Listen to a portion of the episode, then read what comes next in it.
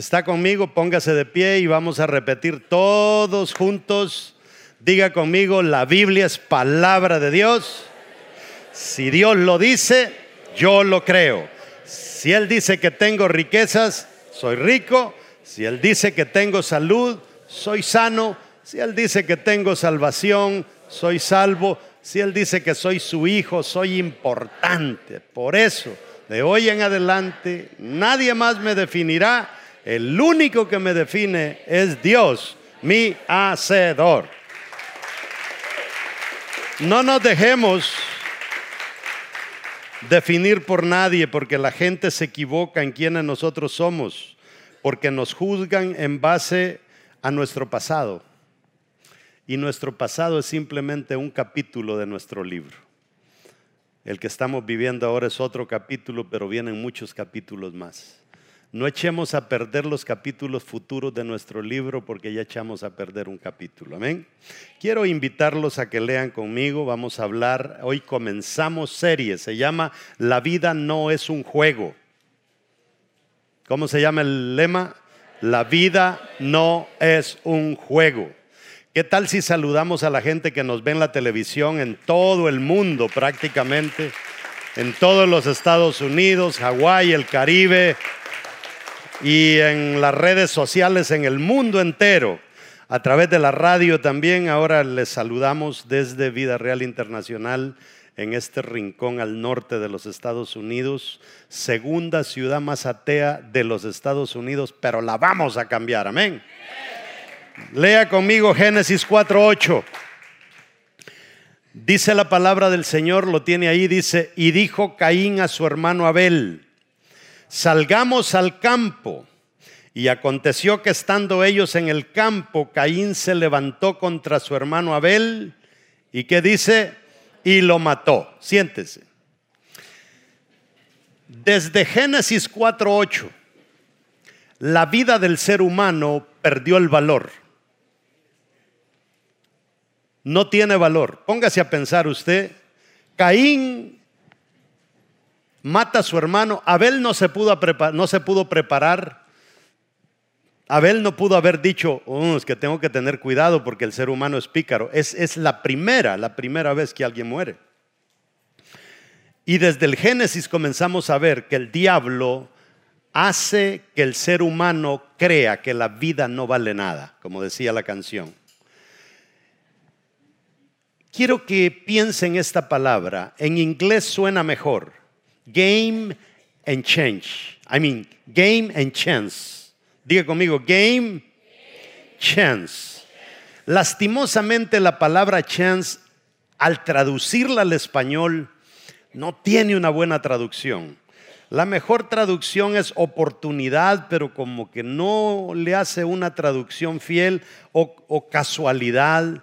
Pero lo que el ser humano ha tratado de meterle lo que el diablo ha intentado meterle en la cabeza al ser humano es que la vida es un juego y que la vida es un chance. Y chance es como, ay, es que está difícil traducir esa palabra al español. Chance es como tomar riesgos, como vivir la vida arriesgadamente. Y desde el Génesis se comienza a vivir una vida arriesgada. Entonces la gente confía más en el riesgo que en Dios.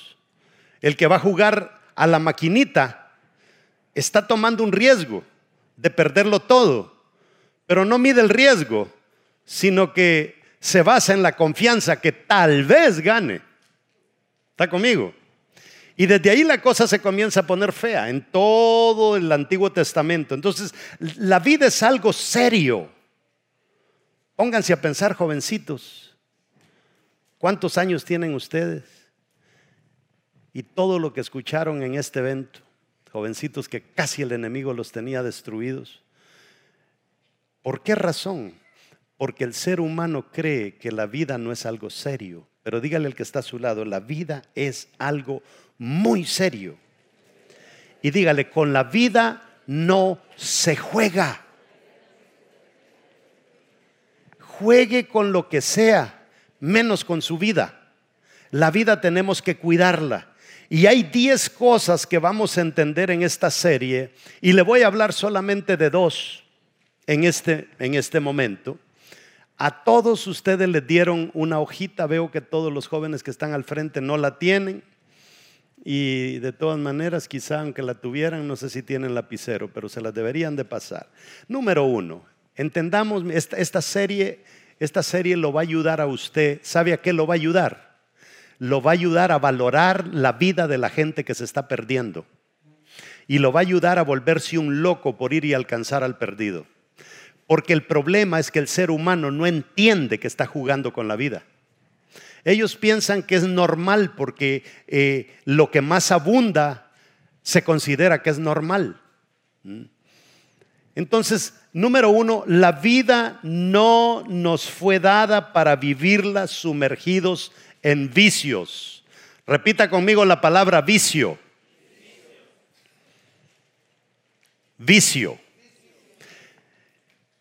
Hoy estamos enfrentando una situación donde los vicios que la gente practicaba antes ya pasaron de moda.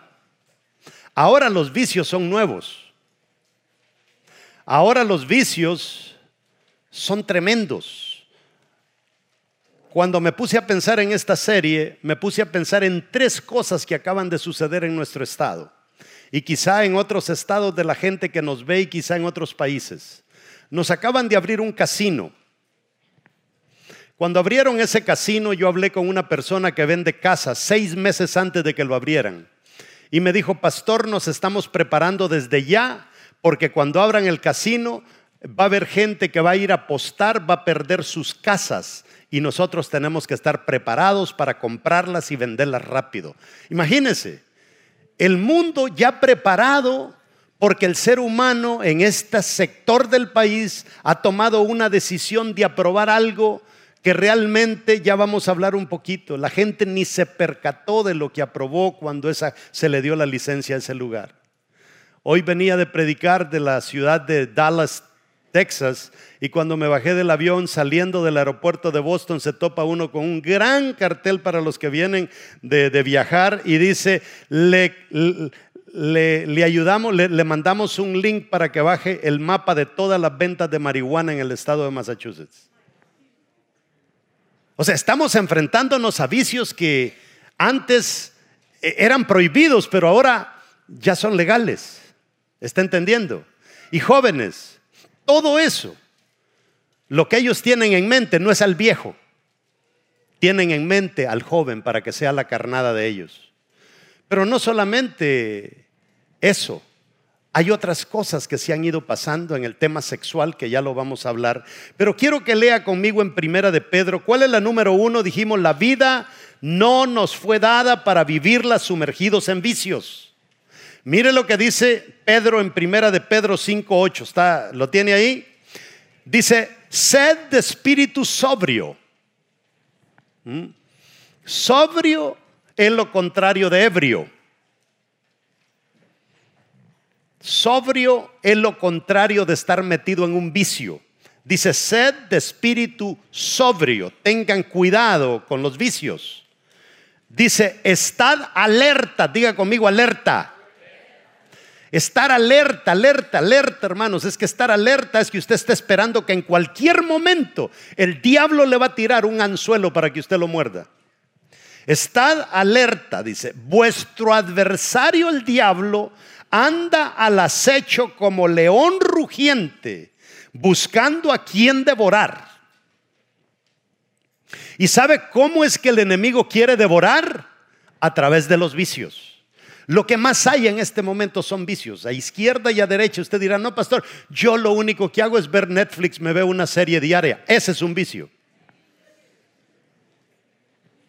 Estamos cayendo en vicios. No, yo lo único que hago es meterme en Facebook todo el día. Ese es otro vicio.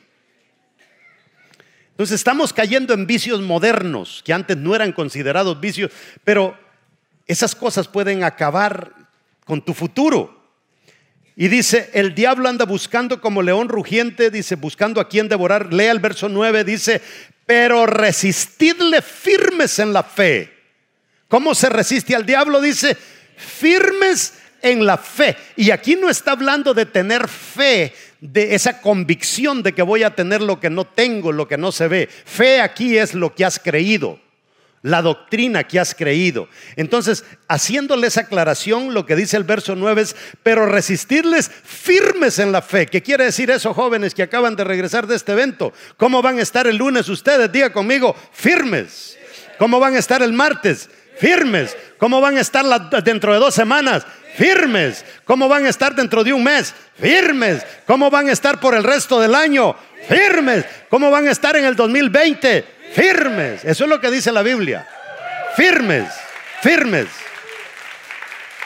Dice, sabiendo que las mismas experiencias de sufrimiento, oiga lo que dice, las mismas experiencias de sufrimiento, los vicios te llevan a sufrir. Los vicios no te van a llevar a tener éxito. Los vicios fueron diseñados para imponerle sufrimiento a los hijos de Dios. Lea otra vez lo que dice esto, sabiendo que las mismas experiencias de sufrimiento se van cumpliendo en vuestros hermanos en todo el mundo. Hermano, yo un día estaba en un lugar que se llama San Sebastián en España. Y estaba como a la una de la madrugada, andábamos unos hermanos con unos hermanos cristianos de España. Fuimos a San Sebastián, está en la frontera con Francia. Era la una de la madrugada. Y hermano, yo iba cerca del hotel, salimos a caminar y todas las barras estaban cerrando. Y todo lo que usted oía era un ruido, pero todos haciendo el mismo ruido. ¿Sabe lo, cuál era el ruido? El ruido era meter las botellas vacías de toda la cerveza que se había vendido toda la noche, pero eso era un coro. Pero eso no solo pasa en San Sebastián. Usted va en cualquier ciudad a la una de la madrugada, es el mismo ruido. Va a San Francisco, el mismo ruido. Va al DF México, el mismo ruido. Va a la capital de Guatemala, el mismo ruido. Va a Nueva York, el mismo ruido. Va a esa grande, va a Brasilia, el mismo ruido. Porque el diablo usa la misma trampa para arruinarnos a todos. Tan alegres ustedes, por el amor de Dios. Ayúdenme. Entonces dice que el diablo usa la misma estrategia. Ahora quiero definirle qué es un vicio. Vicio es una situación de libertinaje o entrega desenfrenada a los placeres. ¿Qué es vicio? Es una situación de libertinaje o entrega desenfrenada a los placeres. Todo lo que tú crees que es placer y te entregas desenfrenadamente a eso, automáticamente se convierte en un vicio. Entonces el problema en sí no es tanto el vicio, el problema en sí son las pasiones desenfrenadas, los placeres desenfrenados. Entonces el problema es lo que nosotros debemos de controlar, son esos placeres dentro de nosotros que Dios no aprueba. ¿Me está entendiendo? Los vicios surgieron antes de que Dios hiciera leyes. Dios hizo leyes, pero antes de que Dios hiciera las leyes ya los vicios ya habían comenzado. Dios hizo al ser humano sin leyes, como diciendo, los voy a dejar vivir. Vamos a ver qué hacen. Y de repente comenzamos desde el Génesis, vemos un hermano mata al otro. Y comienzan las cosas, el otro le quita la mujer al otro. Y así van, le roba el burro al otro. Y comienza, comienza el mal, comienza la maldad. Y los diez mandamientos nos fueron dados tres mil años después de que Dios hizo a Adán y Eva. ¿Cuántos años? Tres mil. Por tres mil años en la tierra no hubo ley. La gente hizo lo que quiso y dijo Dios, ya no aguanto estos cabezones. Vamos a hacer leyes, porque si no hacemos leyes, entonces estos se mueren todos. ¿Para qué hizo Dios las leyes? Para protegernos a nosotros. Nosotros creemos que la ley es porque Dios es un Dios que quiere andar castigando a medio mundo. No, Él lo que quiere es proteger a sus hijos. Cuando mis hijos estaban chiquitos. Yo no tenía una ley en la casa. En la casa el que llega a las 12 de la noche se quedó fuera porque la puerta de enfrente yo se la cerré. Pero esa ley la traje ya cuando estaban grandes. Y uno pone una ley porque alguien ya la está violando. ¿Está conmigo? Entonces la ley no fue dada, pónganme mucha atención, la ley no fue dada para que paráramos los vicios y para que paráramos el pecado. La ley fue dada para que reconociéramos estos dos problemas. ¿Qué hace la ley? La ley nos, ayuda a reconocer qué es lo que es pecado y qué es lo que no es pecado. Qué es lo que es un vicio y qué es lo que no es un vicio. Entonces cuando se crea una ley, la conciencia toma vida. Nosotros tenemos una conciencia. La conciencia dentro del ser humano despierta. ¿Está entendiendo? Por ejemplo, tenemos un problema aquí en los Estados Unidos. Jovencitos como ustedes están en la escuela y en la escuela ya les enseñaron que un montón de prácticas raras entre la sociedad allá afuera son normales. Y cuando ustedes vienen a la iglesia y aquí se prohíben esas prácticas, ustedes dicen que la iglesia es anticuada. Y no es eso, lo que pasa es que usted no conocía la ley. Y como usted no conocía la ley, no tenía conciencia. ¿Está entendiendo? Entonces, ¿por qué razón las células son tremendas? Porque cuando nosotros andamos predicando el Evangelio, le estamos llevando la ley a la gente, qué es lo que Dios manda y qué es lo que Dios no manda. Y cuando usted ya le enseñó lo que para Dios es malo, automáticamente despierta la conciencia en la gente y al final le va a chocar y va a decir, ah, no, pero es que ese es un Dios aburrido. Pero sea aburrido Dios o no lo sea, la ley de Dios te revienta si no lo obedeces. Eso es así. Entonces, donde no hay ley, no hay conciencia. Entonces, el mundo afuera sin el Evangelio no tiene conciencia. Y como no tiene conciencia, es nuestra responsabilidad de despertarle la conciencia de que esto es malo, esto se permite, esto otro se permite, pero esto no se permite. Y esto si se permite, se permite, pero de esta y esta manera. Jóvenes, el sexo no es malo, Dios lo inventó, pero hay que hacerlo a su manera como él dice, en su momento, en su tiempo. No nos podemos adelantar de tiempo. Nuestros cuerpos a veces a ciertas edades no están preparados para algunas cosas. ¿Está entendiendo? Uno no puede poner la carreta delante de los caballos. Entonces, no reconocemos el error hasta que se define lo correcto. Entonces, la ley de Dios, no matarás, se definió quitarle la vida a otro no está correcto. Honrarás a tu padre y a tu madre. Quiere decir, no le falta el respeto a mamá ni le falta el respeto a papá. ¿Qué pasa cuando le faltas el respeto a mamá y se lo faltas a papá? Rompiste una ley y como rompiste una ley, te va a ir mal. Te va a ir mal. Hay gente que dice, no, pero si yo se la falto todos los días y todavía no me ha ido mal, espérate, espérate. Que te cobra la factura, Dios te la cobra. Ahora, ¿por qué Dios da la orden de no adorar a otros dioses? Porque ya estaban adorando a otros dioses. ¿Por qué Dios da la orden de no cometer adulterio? Porque el pueblo ya estaba cometiendo adulterio. Entonces Dios pone la ley para todo aquello que no se debe practicar. Las leyes surgen para que no acomodemos vicios. ¿Para qué son las leyes? No acomodar vicios. No acomodar vicios. ¿Y qué es lo que pasa? Ahora la gente dice, muéstreme en la Biblia que fumar marihuana es malo. ¿Mm? Y es un vicio nuevo. Tal vez la Biblia no mencione marihuana, pero sí menciona que es pecado atentar contra el templo del Espíritu Santo que es tu cuerpo. Entonces la gente anda buscando cómo, cómo acomoda el pecado y poderlo practicar legalmente. Entonces las leyes o principios de Dios son para parar la propagación de vicios. Jóvenes, no hay mejor cosa que entender las leyes de Dios. Porque cuando usted entiende las leyes de Dios, usted no va a propagar vicios en su vida. Y cuando usted no es un vicioso en su vida, usted le va a ir mal, le va a ir bien. Usted no practica vicios y a usted le va a ir bien. Analice a los amigos de la escuela que practican vicios y compare la vida que usted está llevando que no practica vicios y se va a dar cuenta y dice, ah, no, but last night I went partying. Y usted dice, sí, yo no voy a París, yo voy a la iglesia. Espérese tres años, espérese cinco años, va a venir con la gran pancita. Y usted feliz de la vida porque se ha cuidado y no ha caído en desórdenes en su vida y, y no le va a ir mal. No apetezcamos las cosas que el mundo anda haciendo allá afuera. Entonces, hay muchos estados y países que aprobaron la legalización de, las drogas, de la marihuana y tomaron una decisión, escúcheme bien lo que le voy a decir, tomaron una decisión antes de estudiar las consecuencias.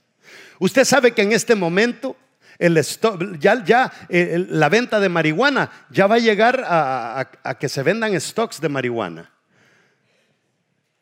para hacer dinero. Como que alguien diga, ah, yo voy a comprar un stock de Apple, ¿verdad?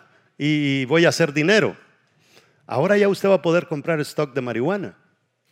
Y ahora, somos cristianos, ¿se vale comprar stocks de marihuana? Bueno, es lo mismo que comprar marihuana que comprar stocks de Apple, no es lo mismo. No es lo mismo. Ahora, lo tremendo de esto es que sin darnos cuenta, el sistema, el gobierno hizo esto. El gobierno dijo, aquí están los carteles. Y estos carteles se están haciendo muy millonarios.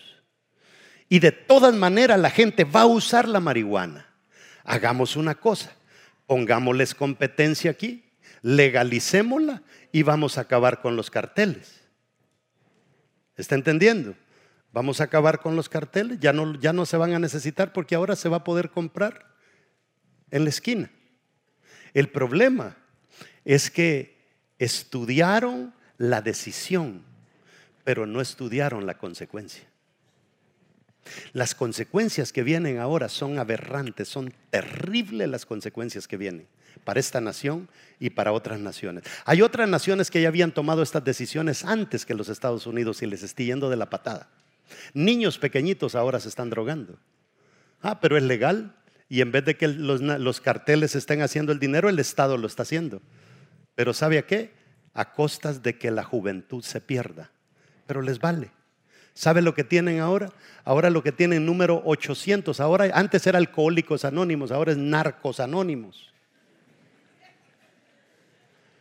Esto está terrible. Entonces hay que predicarlo. Un, fíjese, hay tantas cosas que están pasando. Se acaba de, aprobar en muchos países la ideología de género. Hay que respetar la ideología de la gente. Y que la gente determine cuál género quieren tener. El problema es que cuando le abrimos la, le abrimos la válvula a ese asunto de legalizar géneros, imagínense, yo ahora soy pastor y mañana digo, mis amados hermanos, quiero darle la, la noticia, hoy ya no tienen un pastor en esta iglesia, hoy soy pastora. ¿Se quedarían ustedes acá? la pastora Morales.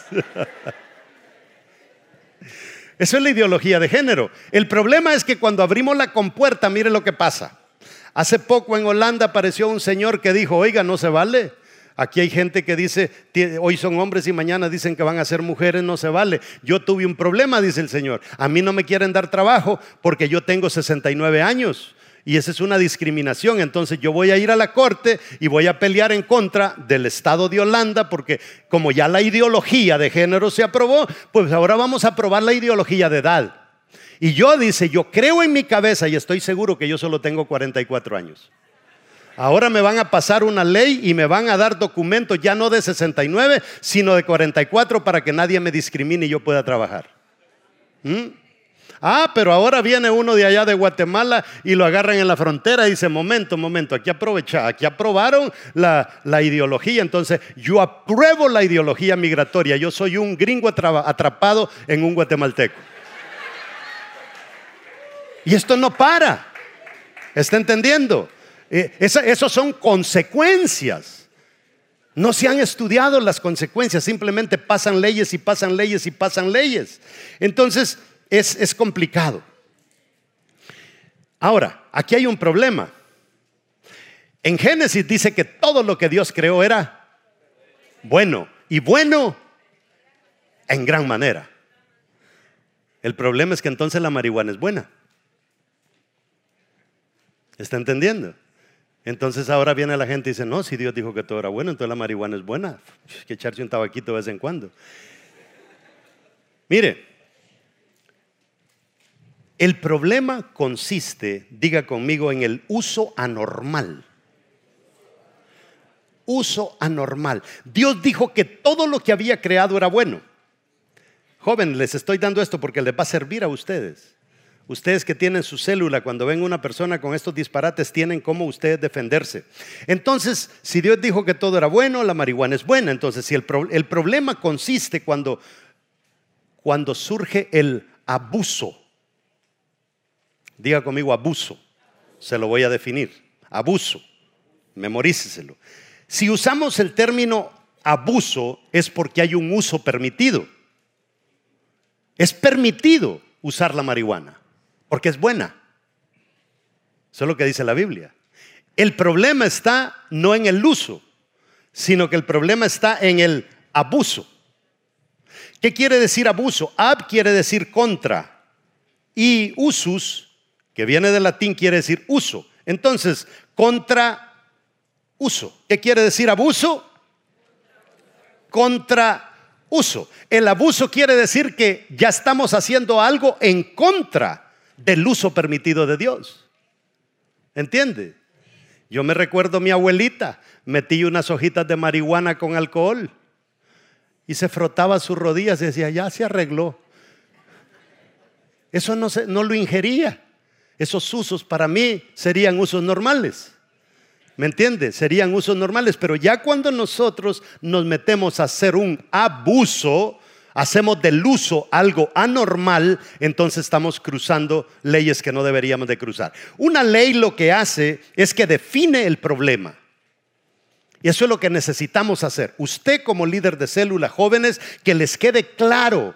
Lean la Biblia, porque cuando ustedes leen la Biblia van a encontrar las leyes de Dios y cuando entiendan las leyes de Dios, respétenlas y se van a dar cuenta que las leyes de Dios lo que van a hacer es que nos van a evitar problemas. Cuando usted vaya a tomar una decisión, joven, usted piense, piense, no piense en la decisión, piense en la consecuencia.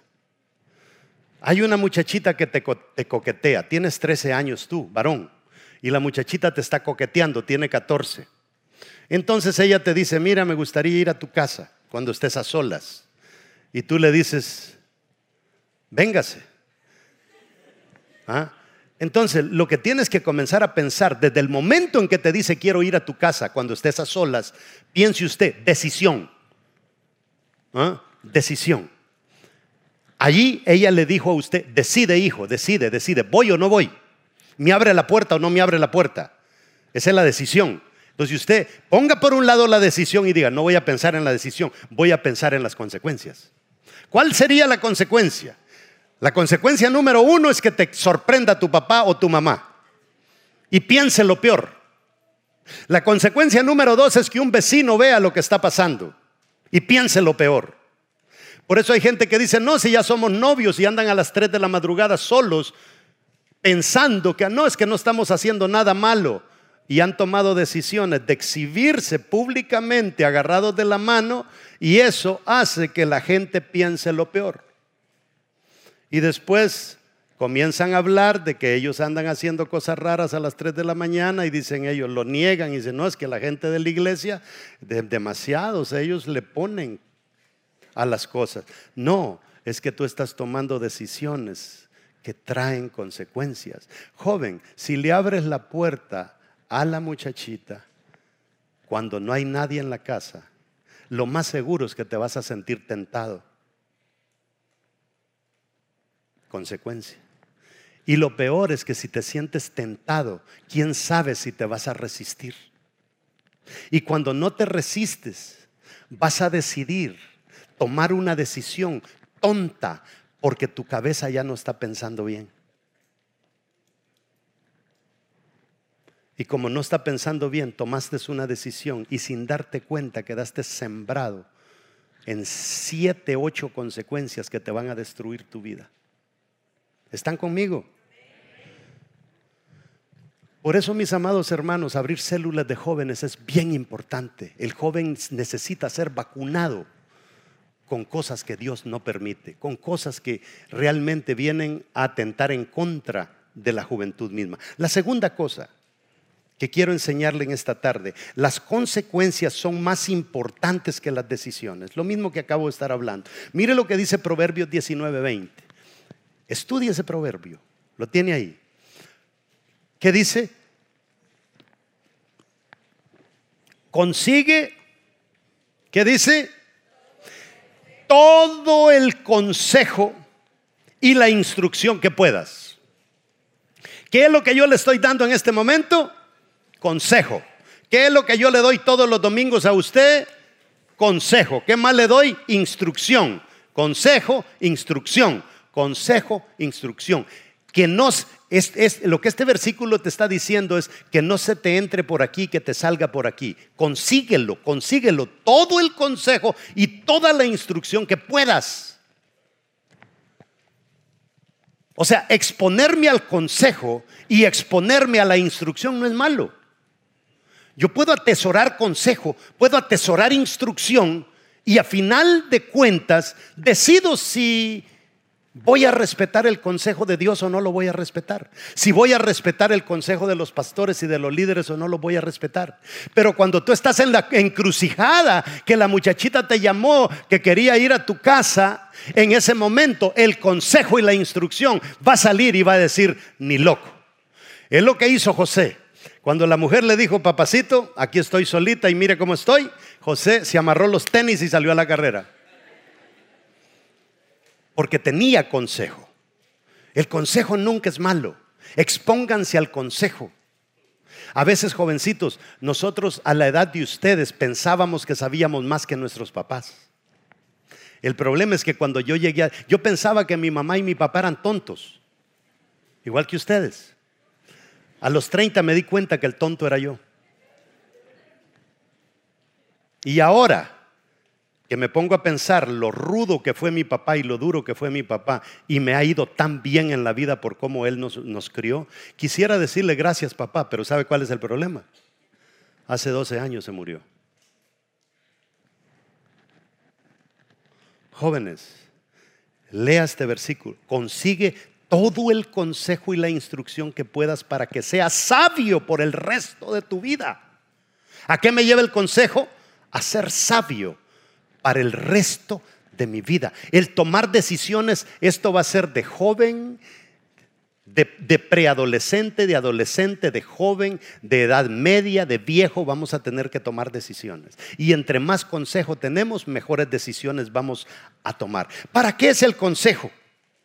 ¿Para qué son las instrucciones? Diga conmigo, para decidir bien.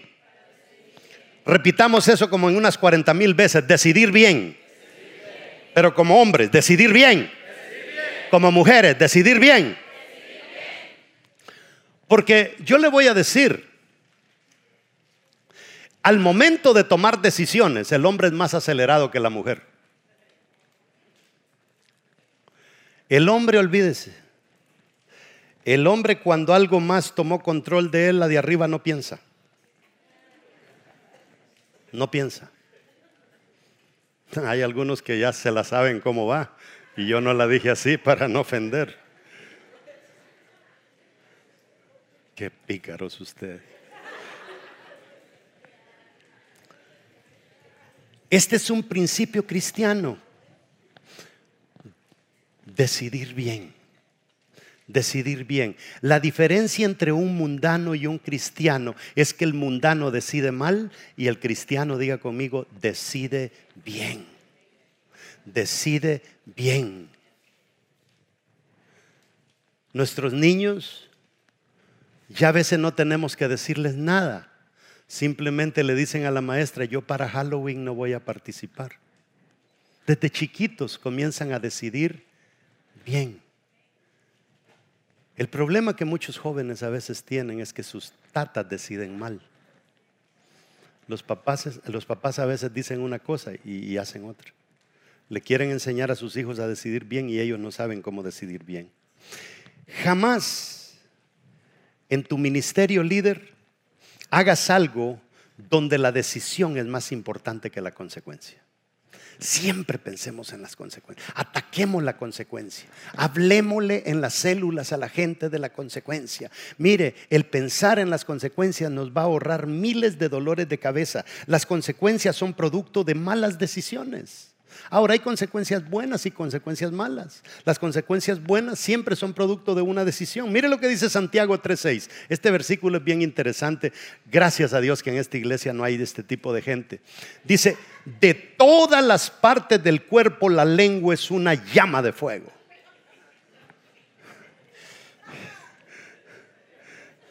Oiga lo que dice. De todas las partes del cuerpo, le está incluyendo hasta partes íntimas. La lengua es peor. La lengua es una llama de fuego. Es un mundo entero de maldad que corrompe todo el cuerpo. Todo el cuerpo. Ahora, ¿no se ha dado cuenta usted que se ha puesto más de moda textear que hablar? Hay gente que le encanta textear porque al textear no escucha el tono de voz del que le está hablando. Pero aunque texteó, habló. ¿Me entiende? Entonces, aunque no lo crea, usó una lengua imaginaria. Entonces dice aquí, es un mundo entero de maldad que corrompe todo el cuerpo. Oiga lo que dice, puede incendiar toda la vida porque el infierno mismo le enciende. ¿Sabe lo terrible a la edad de ustedes jóvenes? Es el bendito bullying. Cuando le comenzaron a levantar una calumnia a un jovencito, se lo acabaron, lo destruyeron por la lengua de alguien. Y la lengua es un órgano que nosotros debemos de cuidarlo. Oiga, usemos la lengua para predicar. Usemos la lengua para ganar gente. Usemos la lengua para evangelizar. Usemos la lengua para bendecir. Use el Facebook para cosas positivas, pero no la use para cosas destructivas. Este, esto es tremendo lo que Santiago nos está diciendo acá. La gente suele decir que si, mire, eh, esto lo he oído yo por muchos años, que, que, si decides mal, tienes que vivir con la decisión. No, si usted decide mal, no vive con la decisión, usted vive con la consecuencia. Es al revés. Y por eso nunca estudiemos la decisión, estudiemos la consecuencia. Ahora, póngame atención aquí. Las escuelas están decidiendo ahora meterle materiales a los niños, a ustedes jóvenes también a nivel de high school. Meterles materiales distorsionados sobre la sexualidad, porque ellos quieren de que ustedes eh, definan lo que es la sexualidad a una edad donde su cabeza todavía no tiene la capacidad de definirla. Entonces ellos quieren que usted defina cosas y están metiendo materiales que le están corrompiendo la cabeza a ustedes. El problema es que el gobierno todavía no ha entendido las consecuencias de eso. Esto se va a poner tan feo, mis amados hermanos. Este país era el país, uno de los países más cristianos de América. Ahora está pasando a uno de los países menos cristianos de América. Este país mandaba 125 mil misioneros hasta hace como 10 años. Ahora solamente está mandando 25 mil. Este país va a pique y con todas las leyes que se está pasando va peor. Pero de nosotros depende, jóvenes, si ustedes muerden el anzuelo en la high school, muerden el anzuelo en la escuela, de comenzar a probar en su cabeza las cosas tontas que les están enseñando. Ustedes tienen que aprender a defenderse. Mire, hay un librito para ustedes de qué es lo que se deben tragar y lo que no se deben tragar. Si los quieren obligar a que tomen una clase, ustedes pueden decir, yo no quiero participar de esa clase. Ah, te voy a poner un cero. No te van a poner un cero porque es tu decisión. Entonces nosotros tenemos que levantarnos, padres, líderes de célula, nosotros tenemos que pelear por esto. Cuando venga un momento de elegir a alguien en la ciudad para el comité escolar, sepamos elegir que sea gente de principios. Yo creo que me, hubiera quedado en Dallas predicando. Debemos de estudiar todo sobre las consecuencias. Estudiemos consecuencias. ¿Es correcto entonces que el gobierno te motive a decidir sin informarte sobre las consecuencias? No. Esto debería de ser ilegal, pero lo están haciendo. ¿Y quién los detiene? Te definen las decisiones que tomes en la vida. Tú te vas a convertir en aquello que decidiste. Nosotros somos producto de nuestras decisiones. Dice la psicología que nosotros somos producto de tres cosas. La genética de nuestros padres. Dice que somos producto del entorno en el que nos criamos y producto de nuestras decisiones personales. Y nuestras decisiones personales se toman basado en la información que me llegó a mi cabeza y la retuve y la usé en los momentos más difíciles cuando me tocó decidir. Entonces no debemos estar en contra de las decisiones, debemos estar en contra de tomar decisiones sin tener suficiente información. Nunca, mire, a veces llega, llegan a usted, un día de estos estaba comprando un carro y este, eh, fui a comprar el carro y el tipo es un chino. El chino está queriendo, pues ya estamos, ya cuadramos, ya eh, agarré el carro, vamos a dar tanto, estos van a ser los descuentos porque es un carro híbrido, me dieron un buen descuento. Y me dice el chinito, me dice, ok, ok, y yo, sign here, sign here. Y le dije, no, no, no, no, no. Eh, yo no voy a firmar nada. Primero, quiero que me digas cuál fue el resultado de mi crédito. Y me dijo, 750, 750, ok, 750 es bueno, buenísimo. Y le dije, ¿cómo me vas a dar el interés? Y me dijo, ah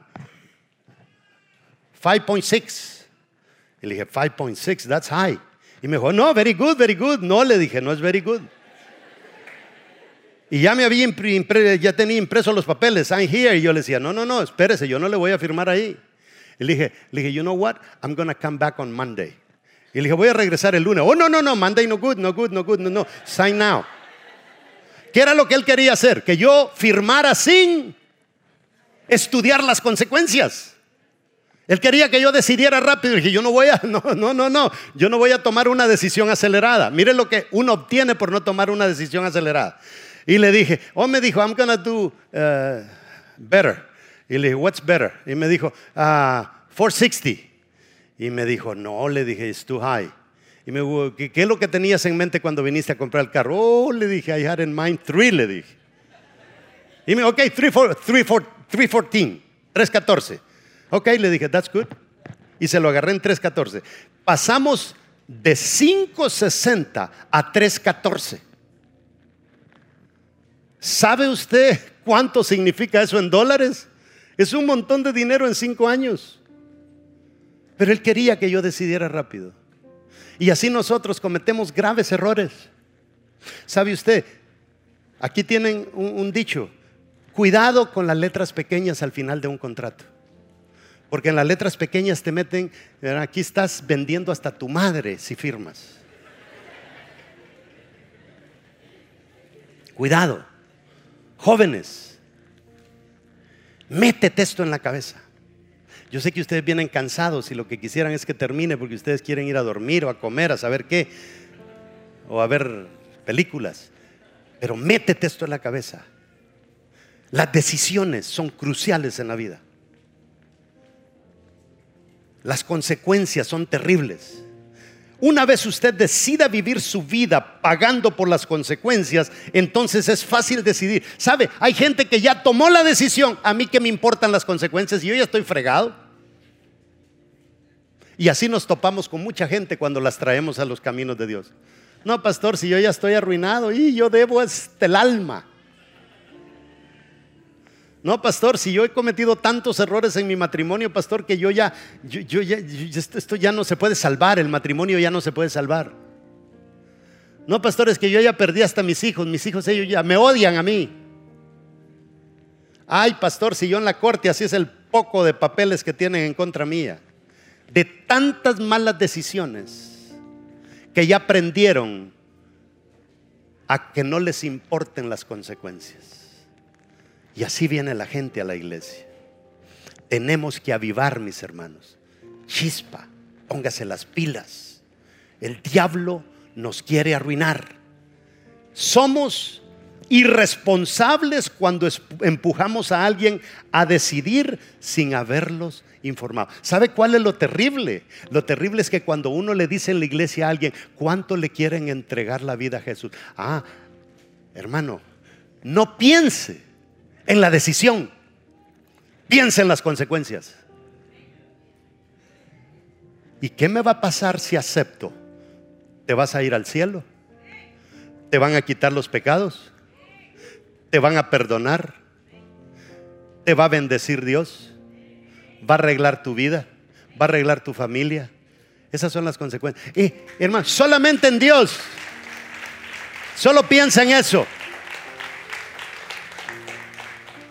Ahí sí, Ahí sí los bandidos dicen, no, es que yo tengo que pensarlo bien para, para decidir. Yo no puedo decidir así acelerado, pastor. ¿Y por qué? Hay las consecuencias. ¿Y cuáles consecuencias? Dios es el único que cuando decidimos por Él no hay malas consecuencias. Mire, sobre este asunto de las consecuencias, cuando llegue al cielo, pídale una entrevista a Adán y Eva y le van a contar qué es lo que pasa cuando uno toma malas decisiones o decisiones aceleradas. Estamos eh, Adán y Eva nos empeñaron con el diablo por la decisión que tomaron. Al mundo entero por una decisión. Quiero terminar concluyendo con Proverbios 5:22. Dice, prenderán al impío sus propias iniquidades y retenido será con las cuerdas de su pecado. Él morirá por falta de corrección y errará por lo inmenso de su locura. Oiga lo que dice. Cuando nosotros decidimos mal, tenemos que entender que en el momento de decidir yo no estoy cometiendo una iniquidad o no estoy cometiendo un pecado. Jóvenes, hay jóvenes que dicen, ah, yo voy a tener relaciones con ella. Pero ¿te gusta? Sí me gusta. ¿Te vas a casar con ella? No sé.